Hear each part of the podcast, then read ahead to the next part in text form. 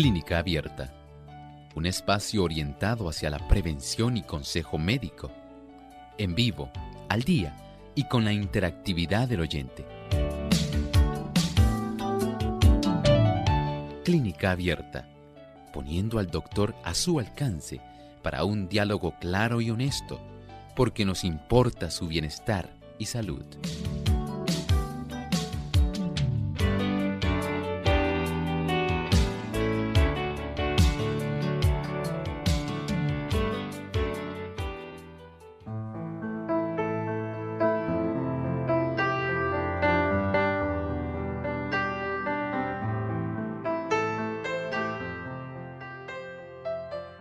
Una masa o bulto de células anormales en el cerebro, se encuentra ahí. Hoy en Clínica Abierta vamos a estar hablando acerca de cráneofaringioma.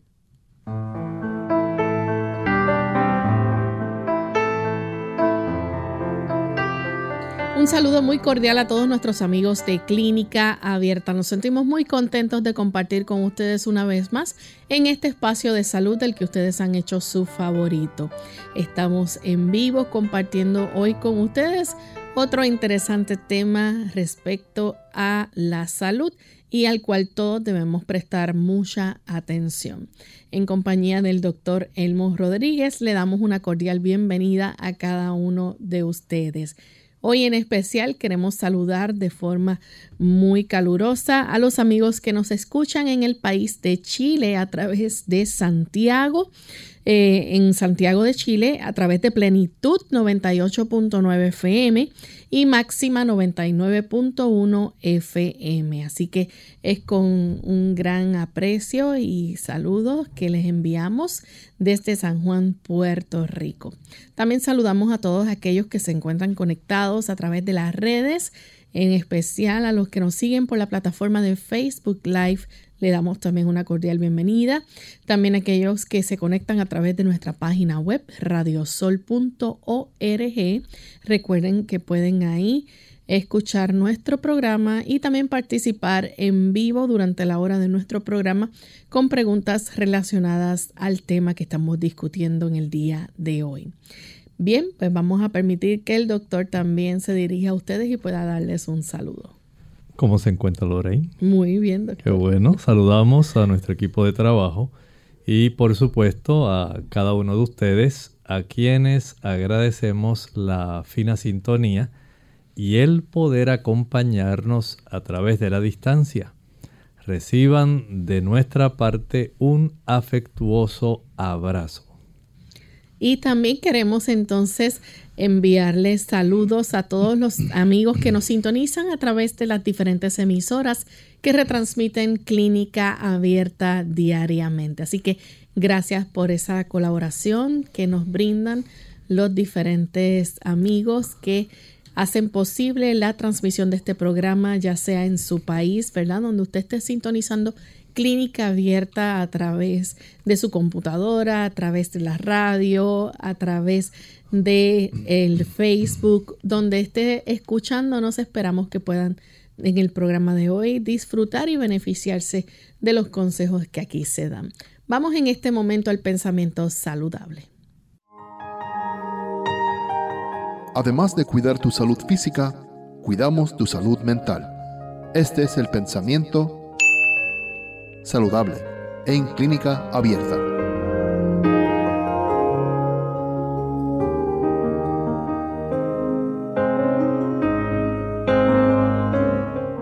Cuando el abuso de la salud se lleva a tal extremo que remata en enfermedad, el paciente puede muchas veces hacer por sí mismo lo que nadie puede hacer por él. Lo primero es determinar el verdadero carácter de la enfermedad y después proceder con inteligencia a suprimir la causa. Si el armónico funcionamiento del organismo se ha perturbado por exceso de trabajo, de alimento o por otras irregularidades, no hay que pensar en remediar el desarreglo con la añadidura de una carga de drogas venenosas. Ciertamente, hay una labor que cada uno debe realizar siempre hay que indagar qué está ocurriendo, qué he hecho erróneamente, cómo puedo mejorar mi situación de salud. Y ciertamente cuando desandamos el camino que hemos tomado erróneamente, el Señor nos ayuda y nos da discernimiento para poder corregir aquello que se ha hecho mal.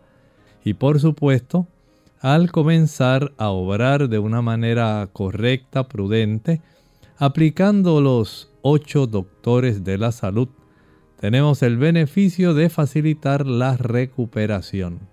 Pero recuerde, no es asunto de tomar suplementos, vitaminas, minerales. Ellos colaboran.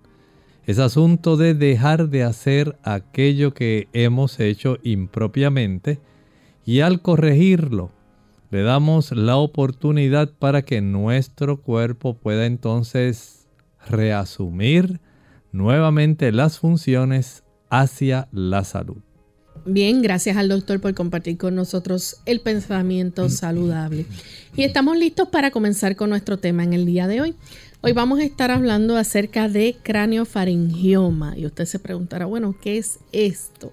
Pues vamos a estar hablando acerca de un tumor cerebral. Y quizás muchas personas cuando escuchan esto de tumor cerebral, doctor, rápido piensan un tumor cerebral, es cáncer, es maligno, pero no necesariamente todos los tumores cerebrales son malignos. Así es, no necesariamente todos son malignos, no todos se originan en el mismo lugar, no todos tienen como causa primaria el origen, digamos, precisamente dentro del cerebro, sino que algunos, y podríamos decir que una buena cantidad de los tumores que se presentan, especialmente en los adultos, más bien son parte de un proceso metastásico.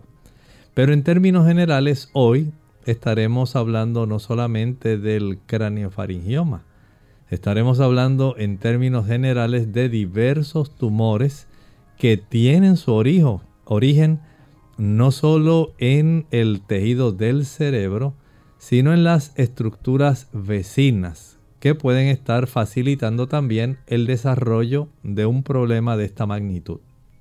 Así que existen varios tipos entonces de tumores cerebrales, no es uno específicamente. Y eh, hay algo bien interesante en cuanto a esto que hay que estar muy pendiente y es la rapidez con que crecen. Sí, hay que tomar en cuenta no solamente el asunto de la velocidad, eso es muy importante, porque no podemos enmarcar a los tumores solamente bajo una sola categoría. Hay que clasificarlos de acuerdo al lugar donde se originan. Si estos se originan precisamente en un área que tiene que ver digamos, con el asunto de la situación de áreas que tienen que ver con las meninges, si tiene que ver con personas o algunas estructuras que tienen que ver con la zona de la médula, si tiene que ver con alguna estructura que se ha desarrollado y a consecuencia de una, un proceso germinativo desde el embrión y así, según la ubicación, según también el tamaño que manifiestan y la velocidad de crecimiento. Todo esto va a dar lugar a que nosotros los podamos clasificar. Si es un tumor primario que se originó precisamente dentro de las estructuras del cerebro, o si es un tipo de tumor secundario que se originó en otro lugar, como por ejemplo un cáncer de colon, un cáncer de mama, un cáncer de pulmón, y da una metástasis hacia la zona del cerebro, entonces todo eso hay que tomarlo en cuenta porque precisamente Lorraine, por eso no todos los tumores podemos decir que son iguales. No todos van a crecer a la misma velocidad porque no todos se originan del mismo grupo de células. Y por ejemplo, no todos van a afectar el sistema nervioso o, algún otro órgano del cuerpo. Necesariamente no pueden iniciarse ahí, pero como estábamos hablando hace un momento, también pueden tener su origen en otra parte del cuerpo y cuando se descubre el cáncer del cerebro, entonces lamentablemente es que la persona se da cuenta que ese cáncer no se originó en el cerebro, sino que se originó en otra parte como tumor primario y que la manifestación que se tiene del problema que está dando manifestaciones cerebrales, pérdida de la visión, por ejemplo, convulsiones, o algún otro tipo de señal de compresión de daño.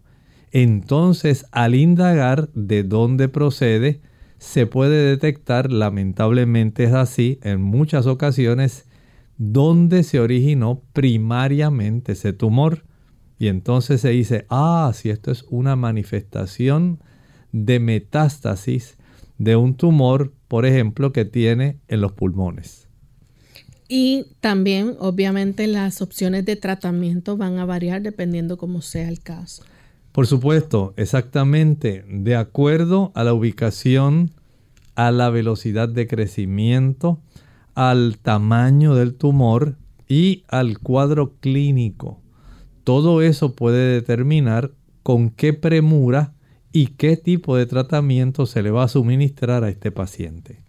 Bien, pues vamos en este momento a hacer nuestra primera pausa, pero cuando regresemos vamos a hablar sobre los síntomas que se presentan cuando hay un, algún tipo de tumor en el cerebro.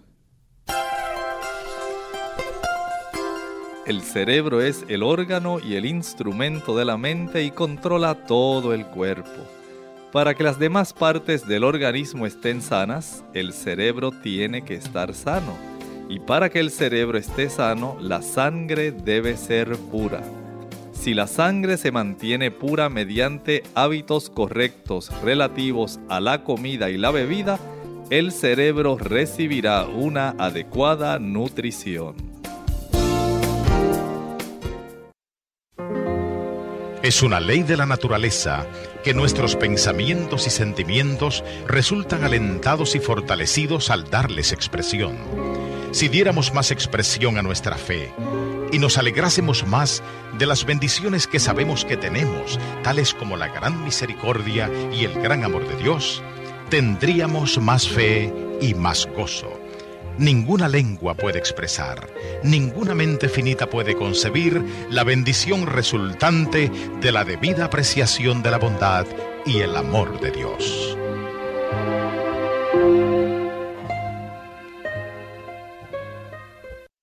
Monóxido de carbono. Hola, habla Gaby Zabalúa Godard en la edición de hoy de Segunda Juventud en la Radio, auspiciada por AARP. El monóxido de carbono es una amenaza silenciosa que puede ser mortal. Se estima que solo en Estados Unidos cerca de 500 personas pierden la vida anualmente debido a la exposición prolongada a este gas. El monóxido de carbono puede ser emanado por artefactos de uso diario en el hogar, como calentadores, chimeneas y estufas a gas, entre otras cosas. Y como no se puede oler ni ver, es muy difícil de detectar. Normalmente se sugiere instalar detectores de monóxido de carbono para protegernos de una posible fuga de gas. Sin embargo, también es aconsejable conocer los síntomas de la exposición de este gas para prevenir una posible tragedia. Ante todo, mucho cuidado con los niños y adultos mayores, debido a que los síntomas de este envenenamiento por monóxido de carbono se parecen a los de la gripe y el dolor de cabeza, náuseas y fatigas, podemos hacer un mal diagnóstico. Es imprescindible cerciorarse primero de que no se trate de un envenenamiento por gas. Observa si el malestar cede a salir de la casa y se incrementa al regresar. Si toda la familia presenta los mismos síntomas, no pierdas tiempo y acude al médico lo antes posible. En la siguiente edición hablaremos de cómo proceder si sospechas de envenenamiento por monóxido de carbono. El patrocinio de AARP hace posible nuestro programa. Para más información, visite www.aarpsegundajuventud.org.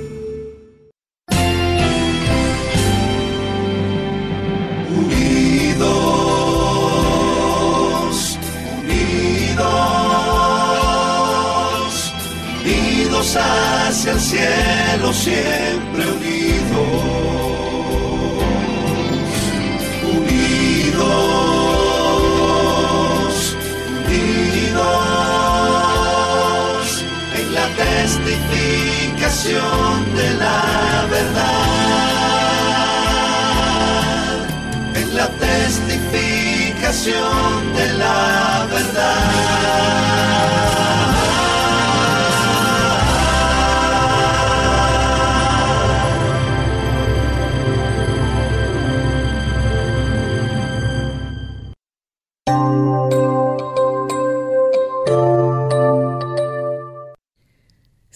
Bien, amigos, estamos de vuelta aquí en Clínica Abierta y hoy estamos hablando acerca de los diferentes tipos de tumores cerebrales. Eh, craniofaringioma es uno de ellos.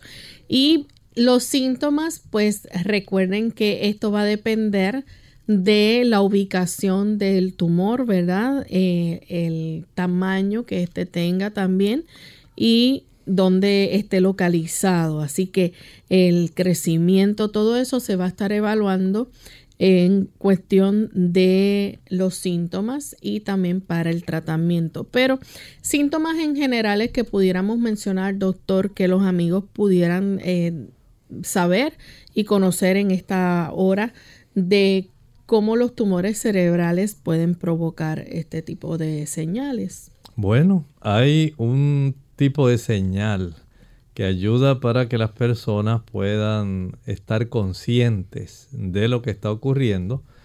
Eh, las personas se quejan generalmente de un tipo de aparición o se torna más difícil un dolor de cabeza que la persona se da cuenta de que no se le alivia a pesar de que usa algún tipo de analgésico antiinflamatorio, el dolor de cabeza persiste, persiste y en ocasiones se agudiza o una aparición súbita de un dolor de cabeza que la persona se da cuenta que no es un dolorcito de cabeza normal.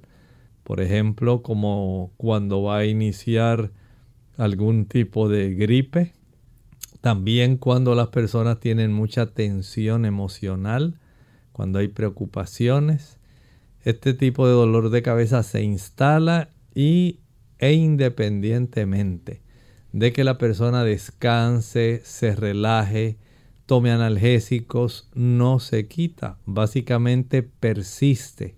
Y en algunos casos, si ya tenía algún dolor leve de cabeza, se puede agravar. Doctor, y además de los dolores de cabeza, este, ¿puede también, por ejemplo, la persona experimentar náuseas, vómitos? Puede ocurrir. Todo depende de, como dijimos, la ubicación del tumor.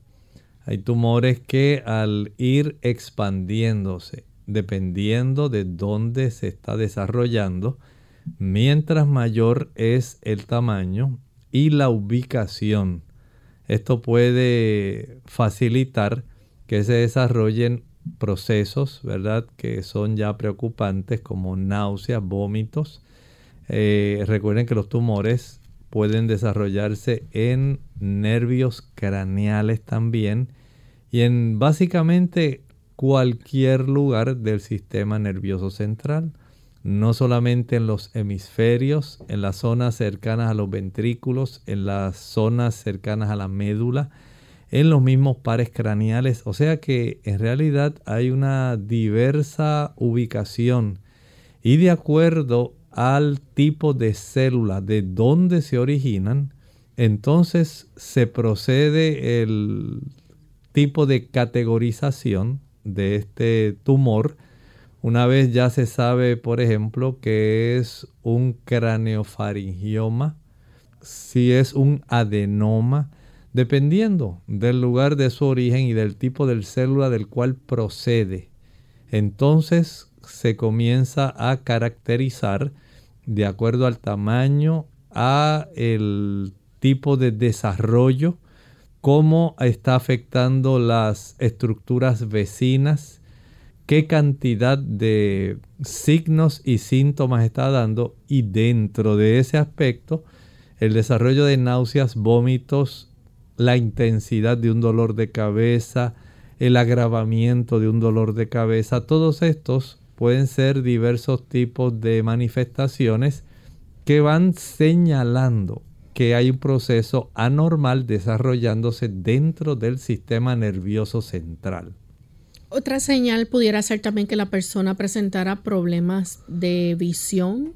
Puede ser esto, que la persona esté perdiendo visión, pero también puede ser que esté desarrollando visión doble o borrosa.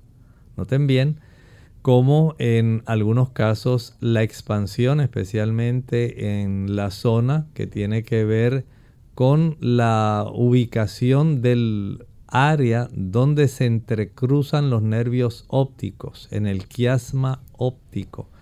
Y en esa zona, especialmente si se desarrolla en la base del cerebro, eh, puede ser un adenoma hipofisario, un craneofaringioma, pueden estos ir expandiéndose de tal forma que los nervios, en este caso, los nervios que tienen que ver con nuestra visión, pueden comenzar a eh, ser comprimidos de tal manera que va a afectar el campo visual de esta persona.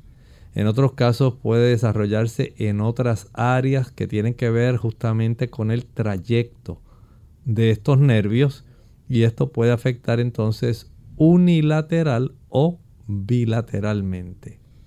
Y también la persona, hablando eh, de nervios, es posible que pueda perder sensibilidad. Sí, recuerde que la ubicación de este tipo de crecimiento tumoral si ocurre, por ejemplo, en las zonas de la médula, en la porción posterior del cerebro y se desarrolla, por ejemplo, un meduloblastoma dependiendo si se desarrolla en las astas anteriores o posteriores. Esto va a facilitar que haya un involucramiento, eh, puede ser del aspecto de la sensibilidad como en el aspecto del movimiento. Entonces la ubicación facilita el saber que en cierta manera el cuadro clínico, las señales, signos y síntomas que nos está dando, nos puede ir ubicando respecto no solamente a la ubicación, sino también al tamaño que se está desarrollando este tipo de crecimiento tumoral. Y es en este aspecto afectar sensibilidad o movimiento nos está indicando ciertamente que son áreas muy importantes desde donde nuestro cuerpo entonces recibe información o reacciona a la información, facilitando movimientos que puedan ser eh, útiles, pero que en estos casos pudieran alterarse sencillamente por el tipo de tumor que se desarrolla. ¿Pudiera ser posible, doctor, que la persona también se le afecte el equilibrio? Puede afectarse. Hay algunos tumores que van a crecer en áreas, por ejemplo, del sistema nervioso central para la zona de nuestro oído interno. Y en esas áreas, cuando eh, comienza el desarrollo de este tipo de tumor, lamentablemente, la audición y el equilibrio, ambos son dirigidos por un mismo par craneal, el octavo par craneal, el auditivo puede esto dar una nota de alerta en que se está desarrollando un problema que está afectando el equilibrio y o pudiera también estar afectando la audición. Y al afectar este tipo de cosas también la persona pudiera eh, verse envuelta en que se le afecte el habla. Sí, o sea, el habla no solamente se afecta si la persona ha sufrido algún accidente cerebrovascular, hay también zonas del sistema nervioso central que al tener el crecimiento tumoral pudieran también estas áreas comenzar a tener manifestaciones de daño. Y estas áreas donde se desarrolla particularmente todo lo relativo al lenguaje son zonas muy importantes que al disfuncionar van a dar evidencia de que algo no está bien porque comienza ya el cuerpo a revelar cosas anormales que no estaban sucediendo y que ahora abruptamente comienzan a tener esta serie de manifestaciones. Y la persona, otro síntoma que puede manifestar sería que se sintiera muy cansado. Pudiera sentirse muy cansada. Recuerden que los aspectos tumorales, aunque muchos son benignos, pero también hay muchos malignos. Y estas células que componen estos diferentes tipos de tumores son células que han sufrido algún tipo de cambio, alguna mutación.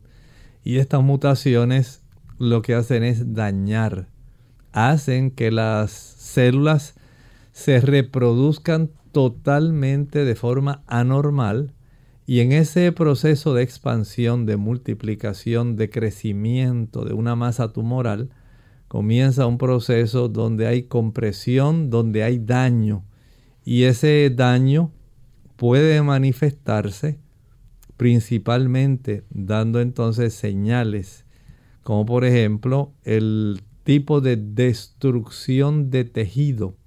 En ese afán donde las células siguen multiplicándose, les roban al cuerpo una buena cantidad de nutrientes, de nutrimentos que van a ser necesarios para el funcionamiento normal del resto de las células del cuerpo. Pero estas células que son tumorales, ellas crecen tan rápido, tan frecuentemente, que logran entonces atrapar buena cantidad de sustancias que eran para el desarrollo de células normales, ahora se secuestran para facilitar que sean las células tumorales las que puedan entonces desarrollarse. Y la persona puede también manifestar algún tipo de confusión. Puede tener confusión.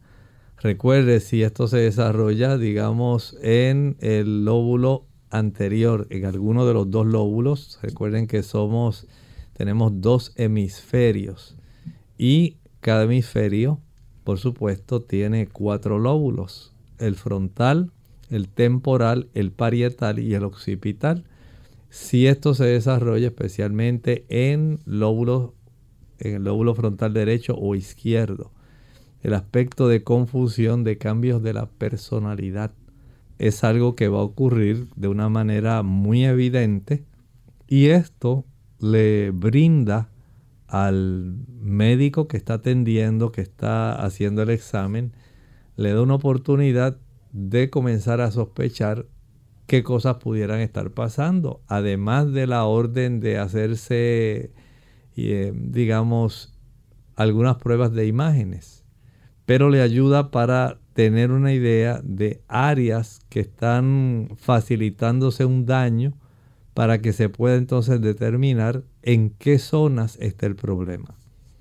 Y el, esto puede llevar a la persona a que se le dificulte el hecho de tomar decisiones. Sí, hay personas que se le va a dificultar eh, tomar decisiones, a otras sencillamente las órdenes sencillas se le van a dificultar, no las comprenden, no tratan de poder ejecutar lo que se está solicitando. Y todo esto nos habla de que hay entonces algún tipo de destrucción, de daño, que está afectando eh, lóbulos, especialmente el lóbulo frontal y especialmente las áreas que tienen que ver con la corteza.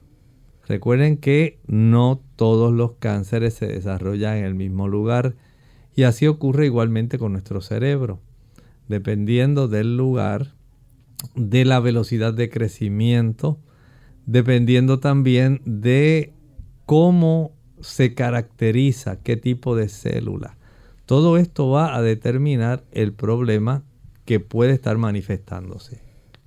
Y el hecho también de poder seguir instrucciones u órdenes sencillas también puede representar un problema. Puede representar un problema. No todo el mundo sencillamente se va a pensar de que ah, es que está desarrollando Alzheimer. A veces queremos simplificar tanto todo que en realidad no vemos el cuadro de manera amplia. No todo es Alzheimer, no todo es demencia senil. hay también desarrollo de problemas que tienen que ver con este tipo de tumoraciones, de tal forma que esto pudiera estar facilitando que no solamente se dificulte el seguir instrucciones sencillas, sino también puede haber cambios de la personalidad.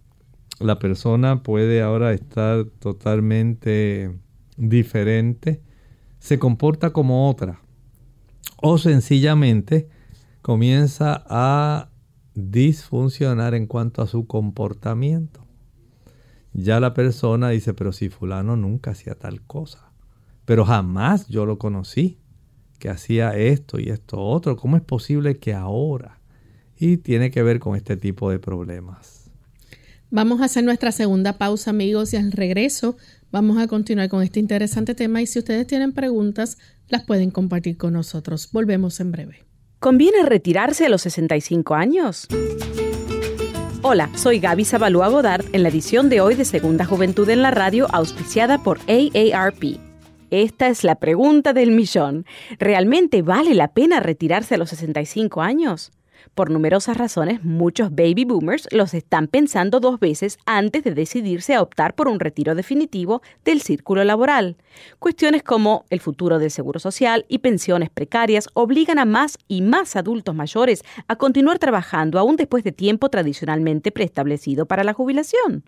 La transición entre el trabajo y la jubilación es la mayor de las veces analizada solo desde el ángulo económico. Sin embargo, contrariamente a lo que algunos pudieran pensar, para muchos adultos que se acercan a la edad de la jubilación, seguir trabajando implica otro propósito que el mero asunto monetario, como explorar nuevos intereses, por ejemplo, o probar talentos escondidos. Trabajar después de la jubilación tiene un nuevo sentido, porque es en esta etapa cuando muchos buscan un cambio de carrera profesional o empleos más gratificantes. Esto ayuda a balancear las consecuencias emocionales negativas que podría presentarse como falta de propósito o valía personal que puede echar a perder los años dorados. Por ello, los pensionados que mejor se ajustan al cambio son precisamente aquellos que no dejan de trabajar, sino que esta vez lo harán en la carrera de sus sueños. El patrocinio de AARP hace posible nuestro programa. Una caminata te ayudará a quitarte las libras adicionales que acompañan el dejar de fumar y reduce el riesgo de una recaída. Para mantener tu apetito bajo control y optimizar tu metabolismo, nada es mejor que el ejercicio diario. Caminar te ayuda a pensar con mayor claridad para que puedas lidiar con retos nuevos, tales como mejorarte en tu trabajo o educación. Mejora tu sentido de bienestar, alivia el estrés, mejora tus patrones de sueño, encuentra tiempo para ti. Caminar hace todo esto y más.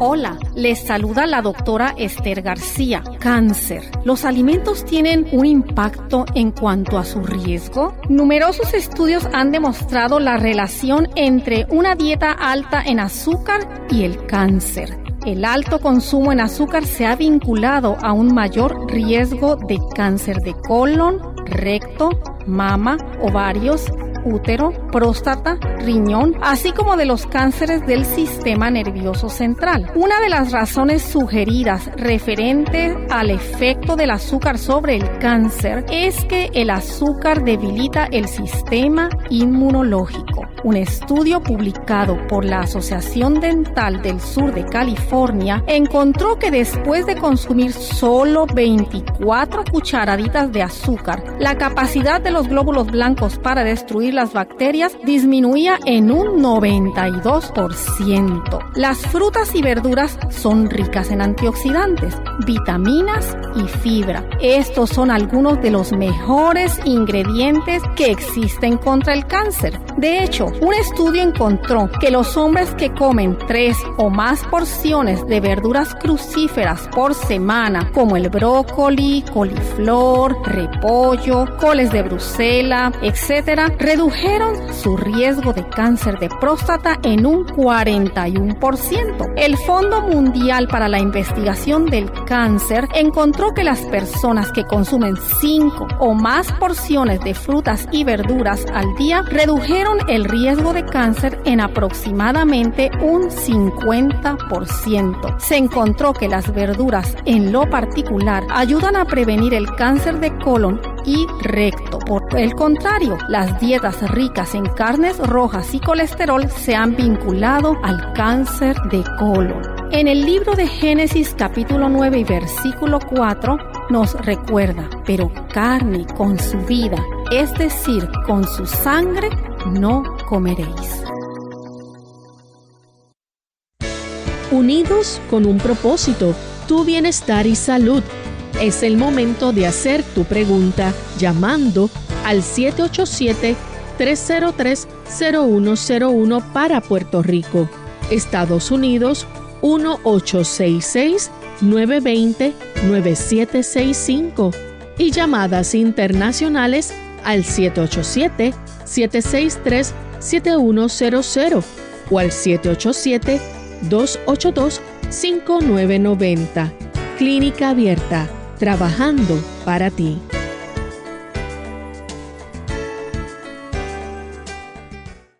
Clínica Abierta.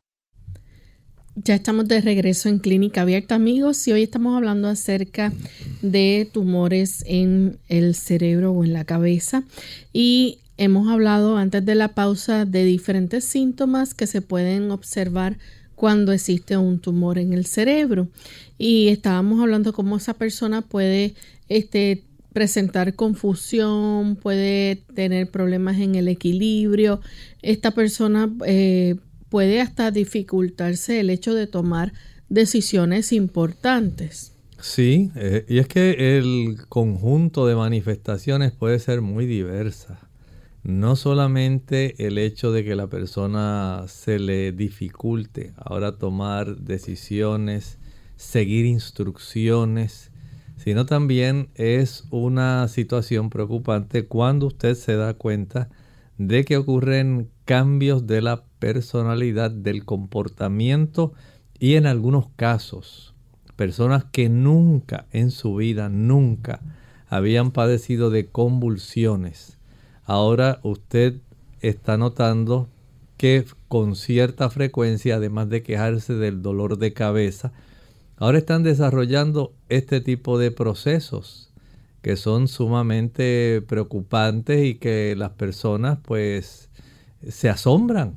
Dice, pero si yo en mi vida jamás, nunca, nunca en toda mi vida, ni de niña, y yo recibí muchos golpes en la cabeza, Sufrí tantas caídas, pero nunca había tenido alguna convulsión. Y esto entonces se constituye en parte del cuadro clínico que algunas de estas personas comienzan a desarrollar. ¿Es posible que la persona pueda tener cambios en la personalidad? Sí, definitivamente. El hecho de que las personas, como dijimos, especialmente en la zona del lóbulo frontal, en esa área que está justamente detrás de nuestra frente. Ahí la persona puede comenzar a observar, especialmente los familiares, cambios de la personalidad donde esta persona jamás se comportó como se está comportando ahora. Y de momento ya el lenguaje, aquel selecto, refinado, ahora se convierte en un lenguaje vulgar.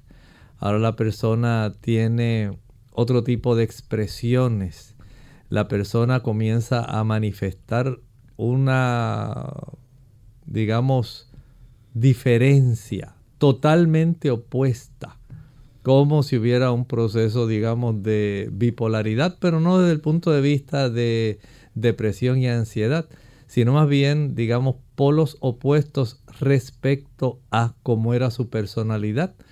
Una persona muy educada, muy amable, muy intelectual, muy selecto su vocabulario.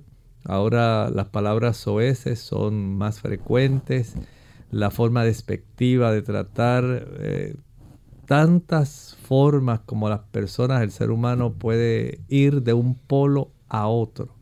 Y en ese aspecto el cambio de la personalidad se va a constituir en una señal que pudiera estar indicando un daño, especialmente en la zona del de, eh, lóbulo frontal derecho o izquierdo. Bien, tenemos a Altagracia que está llamando desde los Estados Unidos. Bienvenida Altagracia, adelante con la pregunta. Sí, muchas gracias, buenas tardes. Yo quiero preguntar si puede ser eh, posibilidad de un tumor cancerígeno. ¿Me escucha? Sí. Ajá. De un tumor cáncer, eh, de un tumor cerebral, el hecho de que una persona aparentemente que nunca haya tenido ningún trastorno psicológico que de pronto comience a tener ideas locas, pensamiento catastrófico, miedo de hacer daño a las personas que ama y esos esos esos síntomas así. Gracias. Miren, no necesariamente son señales en el desarrollo de un tumor cerebral, tal como estábamos explicando, si pudieran darse cambios de la personalidad, eh, del comportamiento, puede ocurrir. Pero lo que usted está hablando pudiera tener más relación con trastornos de los neurotransmisores, especialmente de la serotonina. Pero esto amerita que la persona vaya a entrevistarse con algún médico especialmente si puede ir con un psiquiatra. Eso es muy importante en esta etapa. Él evaluará el contenido del pensamiento, las ideas afectivas, los procesos cognitivos y además de eso entonces sí se, él considera que pudiera haber alguna situación como esta que estamos hablando que pudiera influir, sé que con mucho gusto Puede ordenar algunas pruebas de imágenes, pero lo primordial es que vaya cuanto antes a verse con un psiquiatra. De la República Dominicana, Giscauri de Castillo nos escribe. Tiene más de cinco años que le duele mucho la cabeza, casi siempre está con la cabeza como mareada, dice, o sea, como tonta, y también tinnitus. Todo eso es muy molesto y me han hecho resonancia, tomografía, electroencefalograma y no me sale nada. Prácticamente tengo todos los síntomas que ha dicho el doctor. Dígame qué hacer, pregunta. Bueno, recuerde que si a usted le han hecho todo este conjunto de pruebas, especialmente de imágenes, hasta ahora no se ha podido evidenciar nada. De acuerdo a lo que usted nos está presentando, pudiera haber otras razones. Debe verificar, número uno, cómo se encuentra su presión arterial, cómo se encuentra su nivel de glucosa, sus, el funcionamiento de su glándula tiroides, la cifra de su hemoglobina, de los lípidos en sangre, colesterol, triglicéridos, porque todo esto pudiera estar facilitando el que se desarrolle un cuadro clínico que puede ir coincidiendo con lo que usted está manifestando. Si a esto le añadimos los problemas de tensión emocional, o sea que no crea que todo ahora va a ser a consecuencia de que hay un tumor que nadie ha podido encontrar y que sí yo sé que me está pasando algo. Si hasta ahora con estos estudios de imágenes no se ha podido evidenciar, hay que buscar otras causas metabólicas que pueden estar facilitando este tipo de situaciones. Hay algunas deficiencias que pudieran manifestar el problema, por lo cual vaya no solamente al médico suyo regular, trate de ir a un médico internista, exprésele todo el conjunto de signos y síntomas que usted está teniendo. Llévele los resultados de, de los estudios que hasta ahora se ha hecho. Y estoy segura que el médico comenzará a interrogar un poco más, revisar físicamente un poco más para poder ayudarle. Tenemos a Rosa de la República Dominicana. Adelante, Rosa. Sí, buenas tardes. Eh, Yo tengo un problema, en, o sea, a mí me dio un ataque de pánico. Y entonces yo me deprimía mucho. Entonces, después de eso, eh, tengo del lado del cerebro, de del lado del cerebro, esa parte ahí se me pone dura y aquí aquí abajo debajo de la, en el, la nuca aquí el hombro todo eso me duele. Y me pongo como nerviosa. Cuando tomo café eh, me pasa eso que se me pone eso duro ahí. Entonces a mí me hicieron dos dos estudios en el cerebro. Dos resonancias pero yo salí bien no tenía no tu, no salí con ningún problema. Entonces no sé por qué me... Parece que perdimos la comunicación. Eh, qué bueno, ya trae un punto que deben nuestros amigos considerar y es que los trastornos químicos del cerebro pueden en realidad evidenciar una serie de situaciones. Por ejemplo, ella mencionaba el uso del café y eso es muy cierto. El café puede desviar el funcionamiento de nuestra conducta de un lado hacia otro, como si fuera un péndulo. Por un lado, puede estimular tanto que facilita la ansiedad, pero cuando cesa el efecto de la cafeína, que facilita un aumento en la dopamina, entonces nos lleva al lado opuesto y nos lleva entonces al aspecto depresivo. Esa bebida que es tan común mundialmente, que hay establecimientos diseminados en todo el mundo y que prácticamente casi todos los países que son tropicales cultivan café. Usted podría pensar que en realidad pues no tiene nada que ver, pero sí tiene mucho que ver. Usted mismo puede estar trastornando la química de su cerebro y la puede trastornar múltiple. Por ejemplo, el café puede colaborar en el vaivén de su ansiedad y su depresión, pero también puede trastornar, como estábamos hablando, el aspecto de la recompensa, lo que tiene que ver con el núcleo acuminado, con el área tegmental ventral del hipotálamo. Son áreas que se van a trastornar químicamente y por otro lado, la cafeína es una sustancia que se sabe es mutágena o mutagénica. Quiere decir que estimula la formación anormal de bases o secuencias dentro de las secuencias de aminoácidos que componen una proteína, pudiendo dar lugar al desarrollo de células anormales.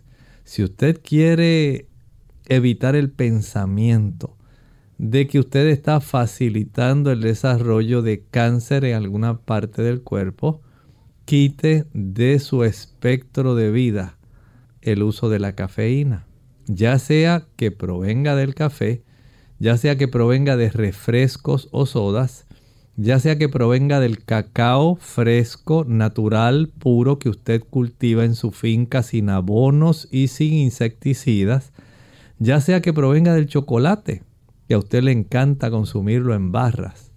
Quite la cafeína al igual que el alcohol.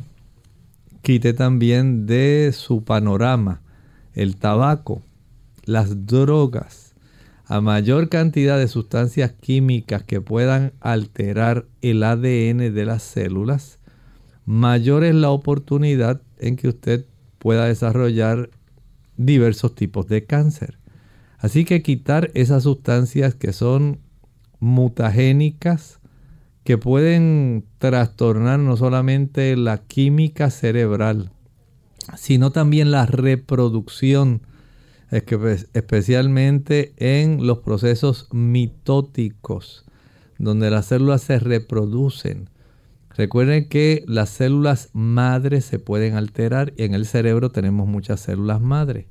Y estas células madres pueden dar lugar, por un lado, normalmente células que son normales, células gliales, células neuronales.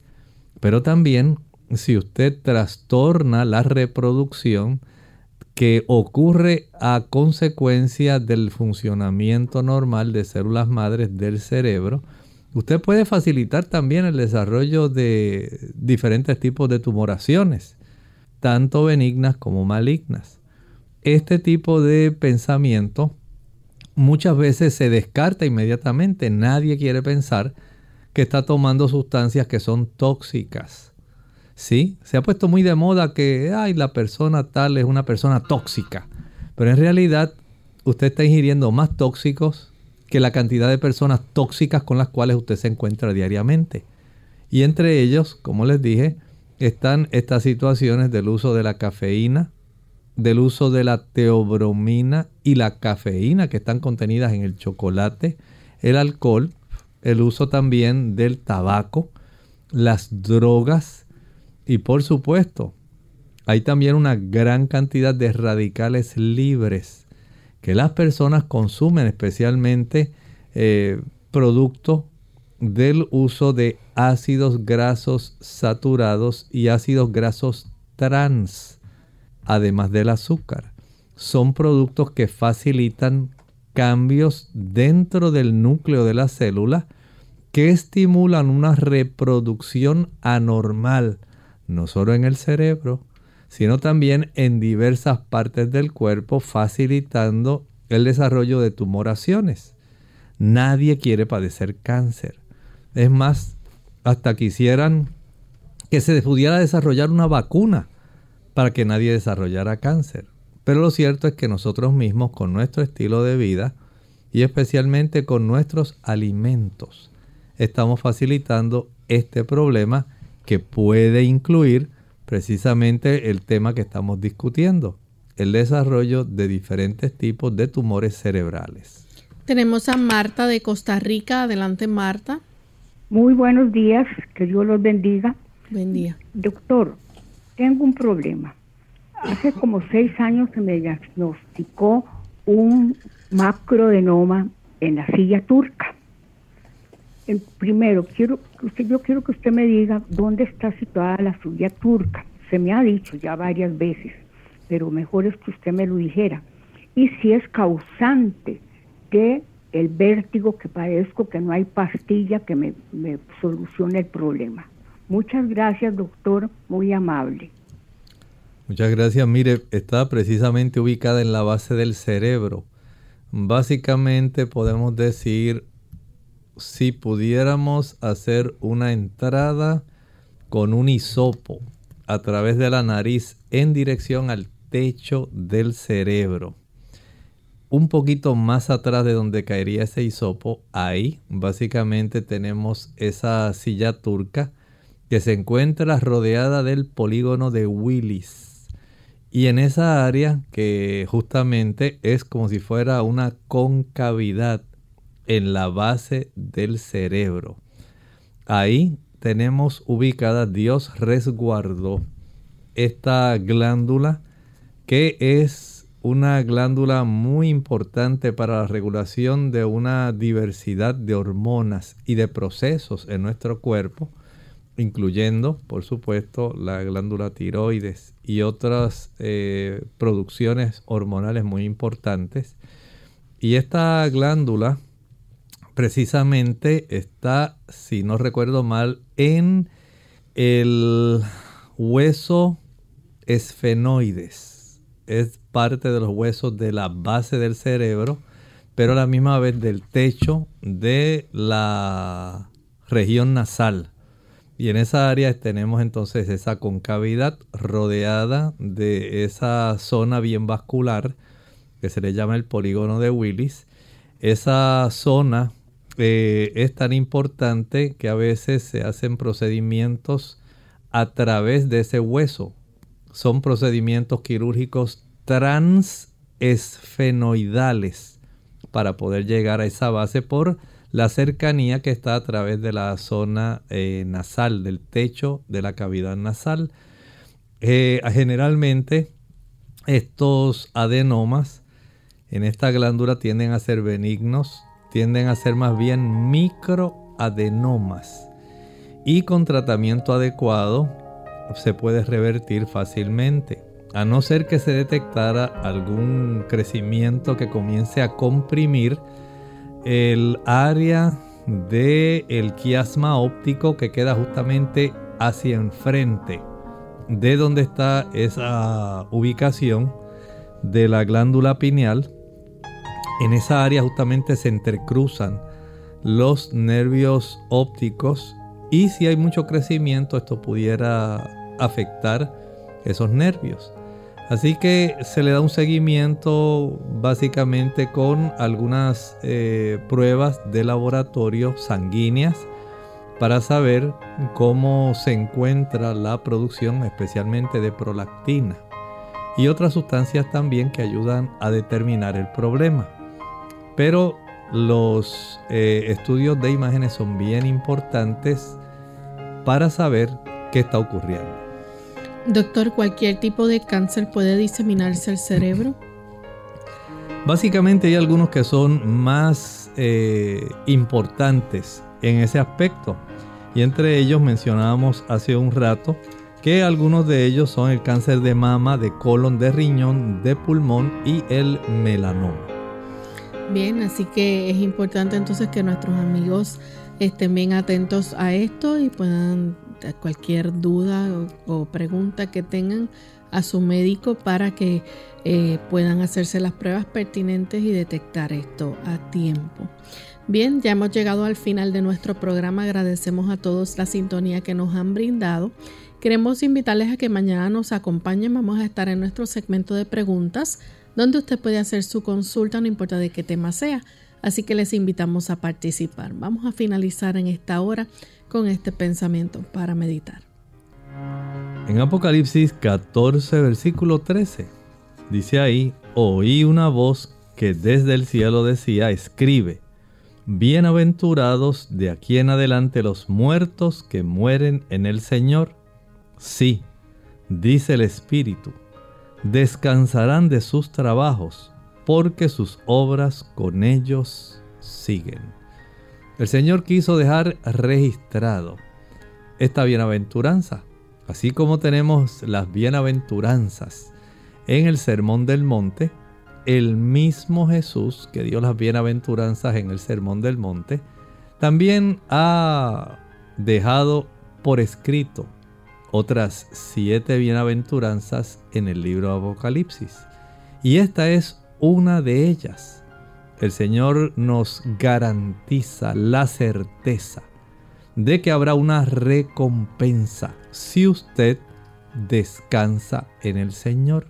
Si usted da consecuencia del trabajo para Dios, logra ser víctima, podemos decirlo así de esa manera, o cae víctima de la bestia y su imagen, no se preocupe. El Señor no lo ha pasado por alto, no se olvidará de usted. Bien amigos, nosotros nos despedimos y será entonces hasta la siguiente edición de Clínica Abierta. Con cariño compartieron el doctor Elmo Rodríguez Sosa y Lorraine Vázquez. Hasta la próxima.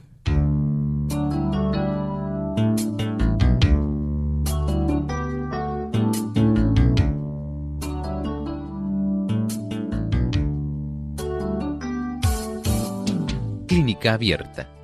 No es nuestra intención sustituir el diagnóstico médico. Antes de poner en práctica cualquier consejo brindado en este programa, usted debe consultar con su médico. Hasta la próxima.